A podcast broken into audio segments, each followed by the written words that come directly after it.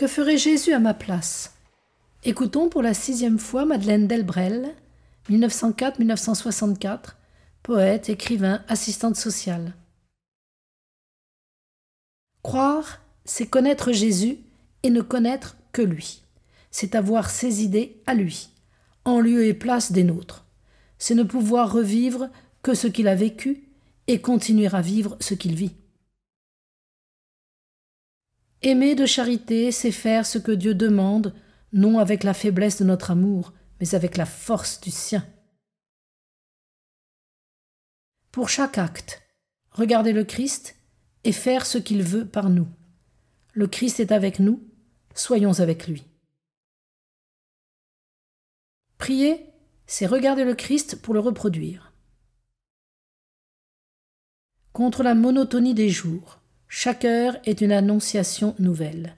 Chaque heure est une Noël nouvelle.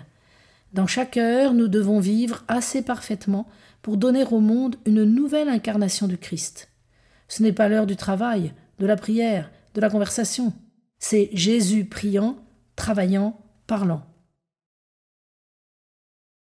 Dans la vie sociale actuelle, certains disent pas d'évangélisation possible tant que les structures ne sont pas modifiées. Peut-être, mais les faits vont contre cette opinion. Voir la diffusion du christianisme dans les masses douloureuses d'autrefois, dans les camps pendant la guerre. Mais sûrement, l'évangile est freiné, parce que la majorité des disciples du Christ pauvre sont riches. Du Christ serviteur ont les leviers de commande dans la société.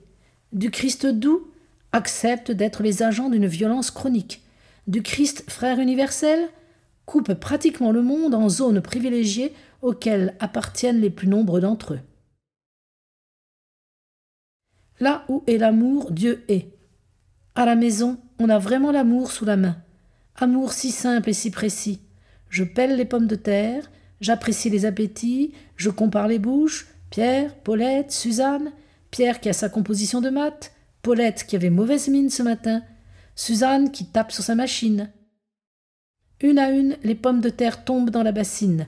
Chaque fois, un peu de vie pour chacun d'eux, avec un peu de ma vie à moi. Une minute, deux minutes de ma vie.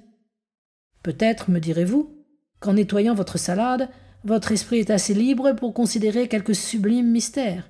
Chacun son goût, ou sa grâce. Moi, j'aime penser cette chose étonnante. Le Christ qui, en moi, aime de si simple façon et fait un amour si grand avec ces très petites choses.